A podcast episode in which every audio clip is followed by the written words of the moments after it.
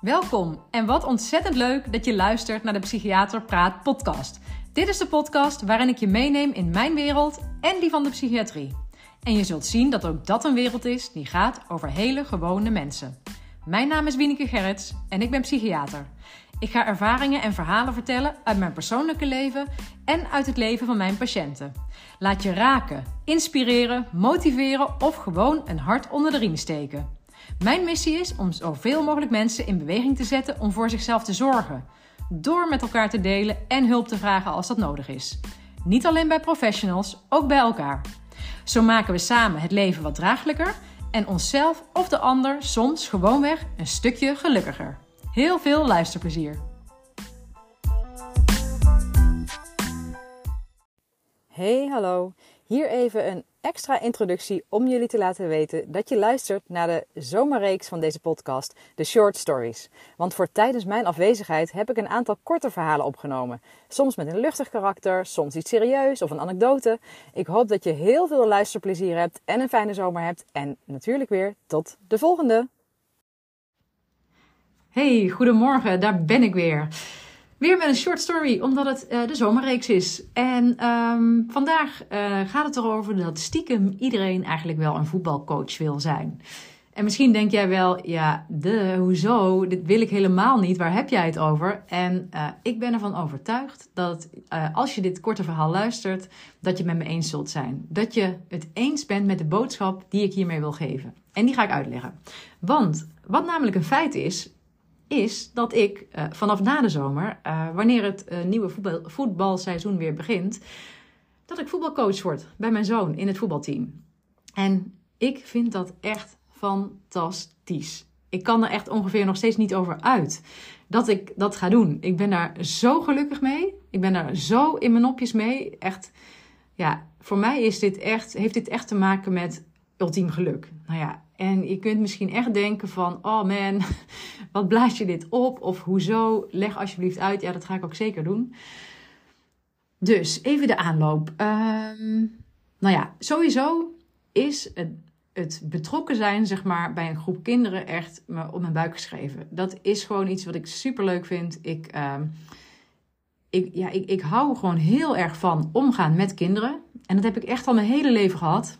Uh, ja, gewoon echt op de basisschool uh, had ik natuurlijk vriendjes van mijn leeftijd, maar trok ik ook naar jongere kinderen toe. Vond, op de een of andere manier vond ik dat ook heel leuk om met kleintjes om te gaan. En uh, nou ja, op mijn vijftiende, denk ik, begeleide ik voor het eerst een zomerkamp. Ik heb jarenlang uh, Vinia zeilkampen uh, begeleid als staf. En uh, ook andere kampen trouwens bij ons in de buurt. dus als, als groepsleidster. En um, ja, dat is gewoon iets wat ik super leuk vind om te doen. Met mensen die jonger zijn dan ik, die meenemen, die een beetje ja, leiding geven, letterlijk natuurlijk, uh, maar ook heel erg onderdeel daarvan zijn en worden. En, um, en ook altijd opgepast bij gezinnen bij ons in de buurt en zo. Dus omgaan met, met jongeren, met kinderen vind ik gewoon fantastisch. En nu ik zelf drie kinderen heb, ja, is, dat is helemaal het, oh, het walhalla, zeg maar, je eigen kinderen hebben. Tenminste, voor mij is dat zo, hè. Um, dus dat is één ik vind het dus fantastisch om met kinderen op te trekken, nog steeds. Um, daarnaast is sporten ook echt gewoon een rode draad in mijn leven. Ik weet niet beter dan dat ik altijd, eigenlijk nagenoeg altijd wel een sport heb beoefend. Uh, of uh, vaak zelfs meer dan één tegelijkertijd. Ik ben altijd uh, bezig geweest en ik heb heel veel verschillende dingen gedaan. Van hardlopen, fietsen, schaatsen, tennissen, hockeyen, ehm, nou ja, paardrijden. Ga maar door.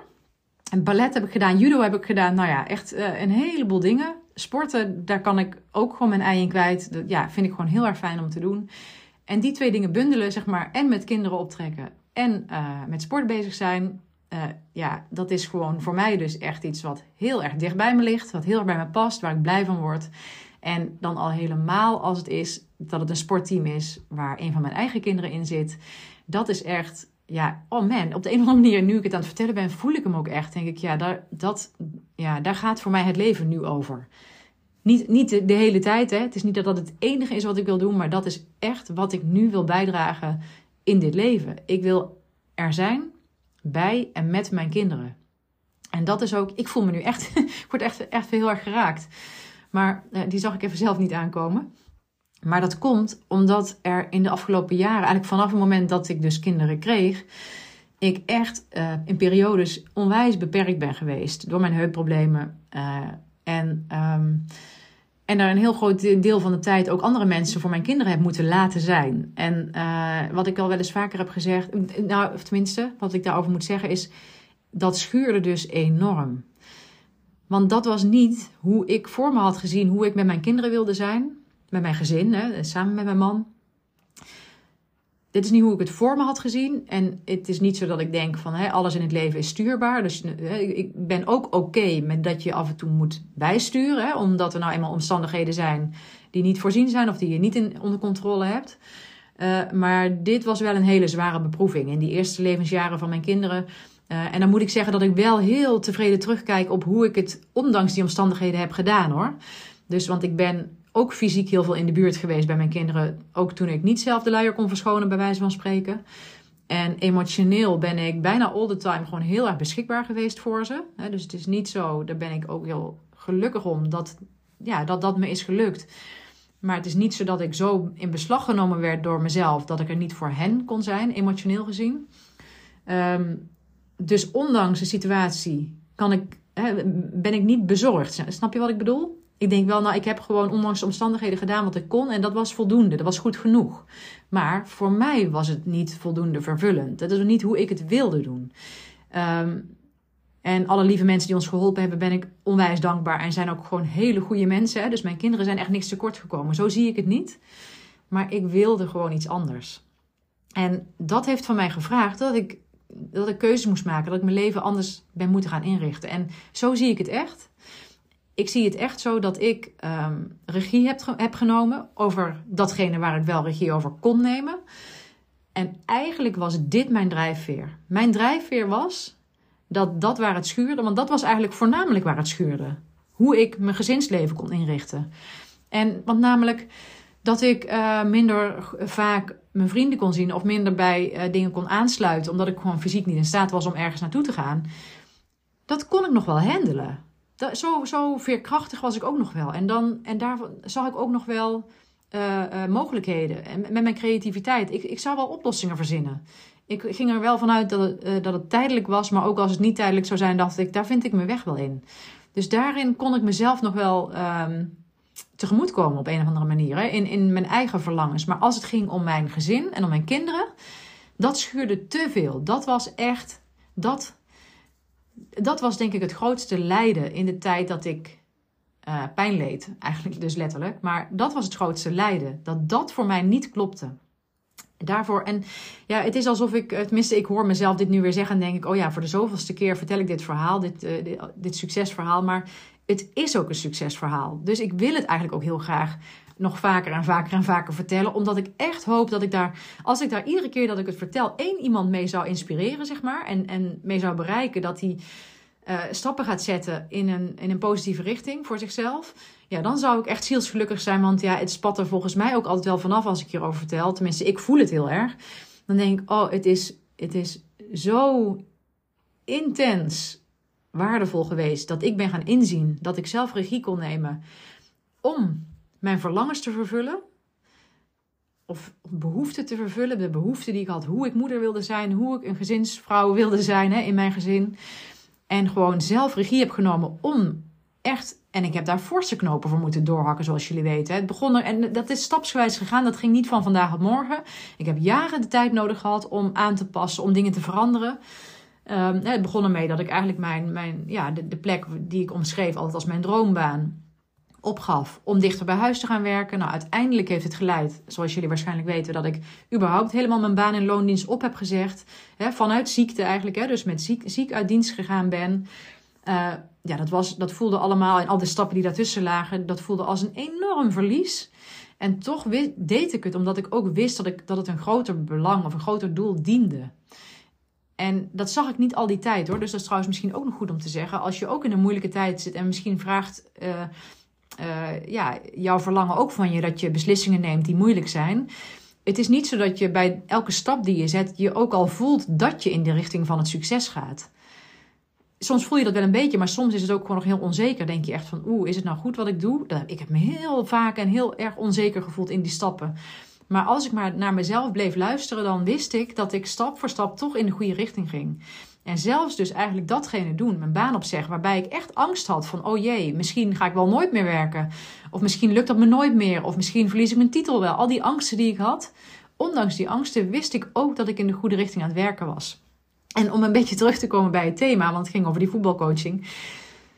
Voor mij is het dus het ultieme succesverhaal dat ik er nu voor kan kiezen. Want het is echt een keuze. Ik heb nu de keuze dat ik ervoor kan kiezen om dit te doen. Om dus, nou, in, in, in dit geval, in mijn geval, betekent het dat, uh, en ik doe het coachen samen met twee andere ouders. Hè, dus die, ook nog eens de, de, belasting, de taken kun je ook nog wat verdelen als, als we dat zouden willen. Eén keer per week ben je bij de training en, en, in het weekend ben je bij de wedstrijd.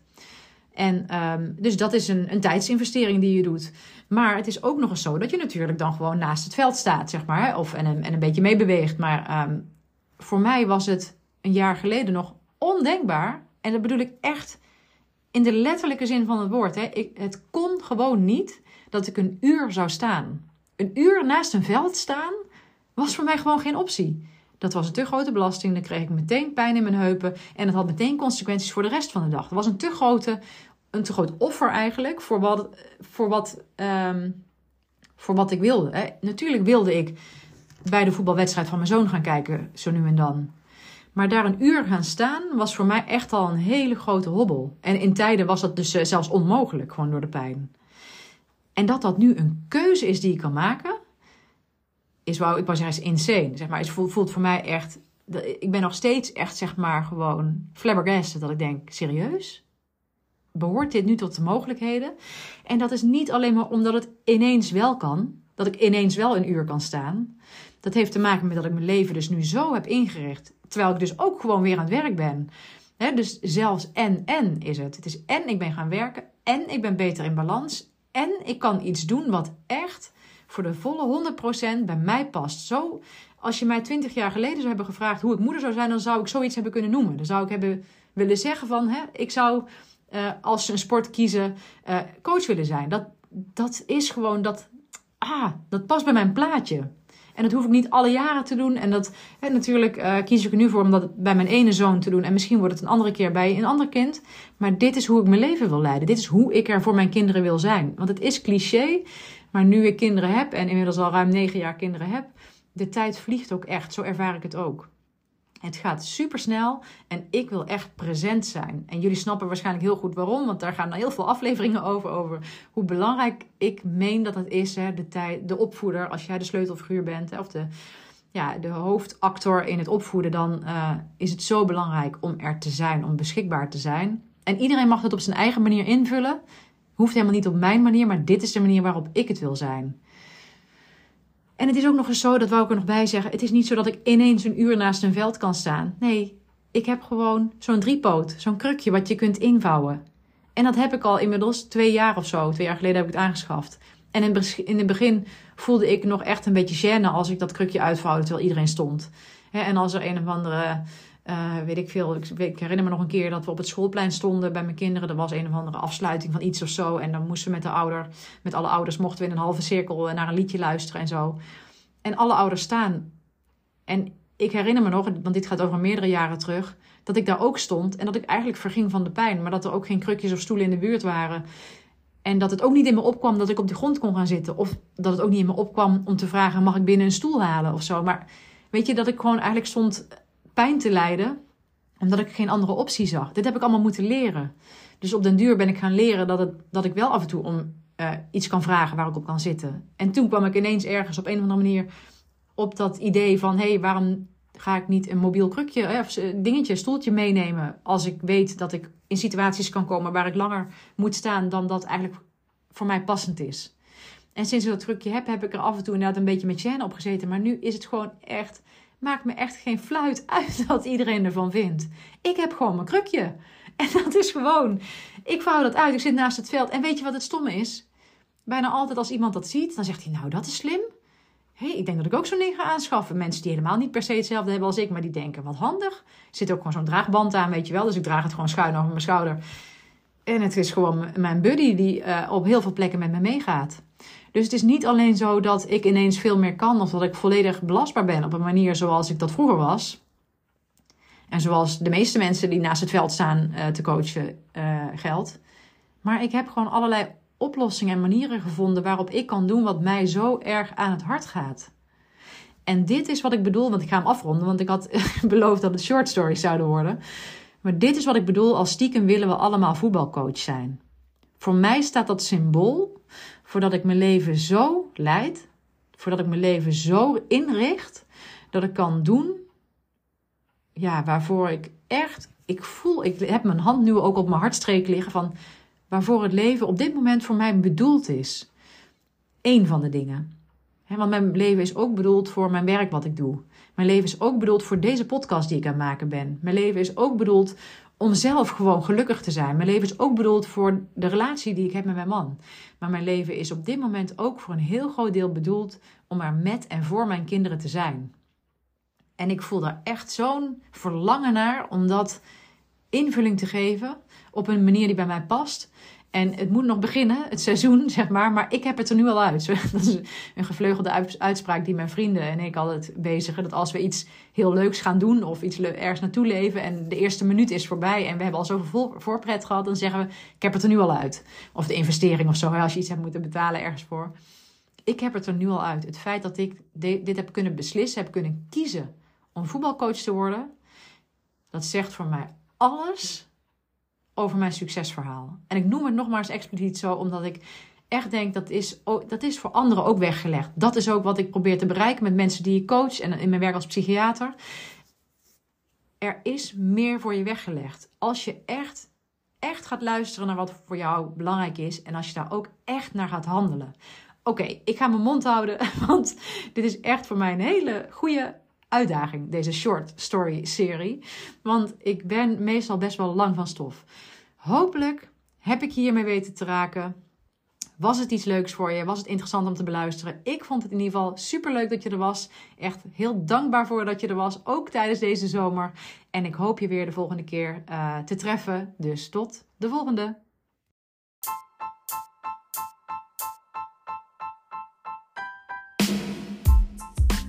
Ha, ik vind het echt super leuk dat je mijn aflevering beluisterd hebt. En nogmaals, heel erg bedankt daarvoor. Hopelijk heeft het je ook aangesproken. En wil je me dat laten weten? Dat kan via mail naar info.wienekegerrits.nl, een bericht via Instagram, waar ik te vinden ben onder Wieneke underscore of op LinkedIn onder mijn eigen naam. Ik vind het heel leuk om ook jou beter te leren kennen en te weten wie er luistert. Jij kunt ook anderen inspireren door mij te taggen, bijvoorbeeld in je stories of je feed op Instagram. En wat jij van mij kunt doen, is in jouw podcast-app waar je deze beluistert, een review achterlaten. Bijvoorbeeld een aantal sterren. Wil je dat doen? Zo kom ik erachter of en hoe mijn podcast gewaardeerd wordt en wordt hij beter vindbaar voor anderen. Overigens kun je je ook abonneren op deze podcast in je app. Hoe dat per app werkt, weet ik niet precies, maar vaak is er een knop subscribe, abonneren of volgen en dan krijg je automatisch een berichtje of in je app te zien als ik een nieuwe aflevering heb geplaatst. Maar nogmaals, super, super, super dank en tot de volgende!